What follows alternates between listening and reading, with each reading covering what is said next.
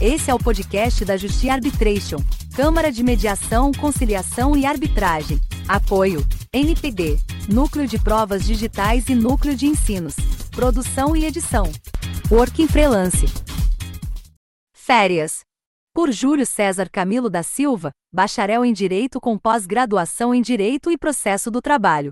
No Brasil, há, para os trabalhadores, o devido direito às férias, Direito este que se encontra positivado, escrito, não apenas em nosso Diploma de Direito do Trabalho, a CLT, Consolidação das Leis do Trabalho, mas também em nossa Carta Magna, a CRFB 88, Constituição da República Federativa do Brasil, se 1988. Em seu artigo 7, 17, abaixo transcrito. Artigo 7 são direitos dos trabalhadores urbanos e rurais, além de outros que visem a melhoria de sua condição social. 17. Gozo de férias anuais remuneradas com, pelo menos, um terço a mais do que o salário normal. A CLT inicia o estudo do tema a partir de seu artigo 129. No entanto, questões como seu início e possibilidade de parcelamento de seu período estão descritas em seu artigo 134.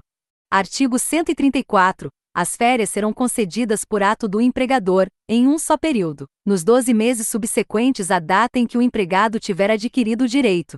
Primeiro, desde que haja concordância do empregado, as férias poderão ser usufruídas em até três períodos, sendo que um deles não poderá ser inferior a 14 dias corridos, os demais não poderão ser inferiores a 5 dias corridos cada um. Terceiro, é vedado o início das férias no período de dois dias que antecede feriado ou dia de repouso semanal remunerado. Por sua vez, o artigo 130 é de extrema importância. Haja vista informar qual o período de férias a que o trabalhador tem direito caso haja faltas durante seu período aquisitivo. Entenda-se aqui que, período aquisitivo pode ser entendido como o tempo de trabalho que o profissional deve ter no mesmo contrato de trabalho para, a partir daí, ter direito ao período de férias, Artigo 130. Após cada período de 12 meses de vigência do contrato de trabalho, o empregado terá direito a férias na seguinte proporção: 1. 30 dias corridos, quando não houver faltado ao serviço mais de 5 vezes. 2. 24 dias corridos, quando houver tido de 6 a 14 faltas. 3. 18 dias corridos, quando houver tido de 15 a 23 faltas. 4. 12 dias corridos, quando houver tido de 24 a 32 faltas. Primeiro, é vedado descontar, do período de férias, as faltas do empregado ao serviço. Segundo, o período das férias será computado para todos os efeitos como tempo de serviço. Engana-se quem pensa que basta trabalhar em determinada empresa por 12 meses que terá direito a 30 dias de férias. Caso haja faltas, dependendo de sua quantidade, estas podem diminuir o período de gozo de férias. Ao mesmo tempo, há de se observar que nem toda ausência ao serviço pode ser considerada como falta. Há hipóteses em que o empregado não se apresenta e nem assim considera-se para diminuição do período de férias. Elas estão previstas no artigo 131 da CLT, e podemos citar, como exemplo, quando é justificada pela empregadora. Artigo 131. Não será considerada falta ao serviço, para os efeitos do artigo anterior, a ausência do empregado. 1 nos casos referidos no artigo 473.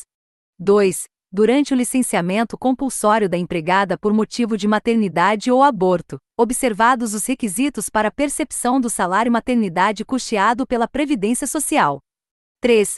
Por motivo de acidente do trabalho ou enfermidade atestada pelo Instituto Nacional do Seguro Social, INSS, excetuada a hipótese do inciso 4 do artigo 133.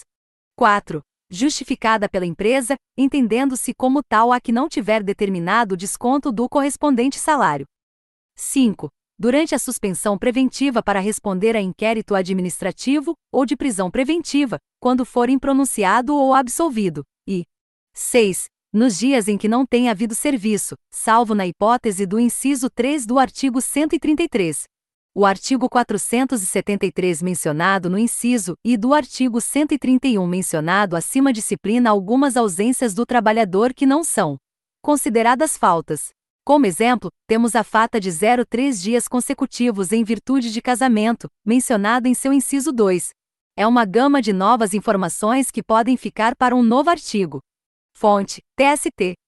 Esse foi mais um podcast da Justiça Arbitration. Obrigada por se conectar conosco. Curtam, compartilhe e comente. Ative o sininho para ficar por dentro de nossas programações.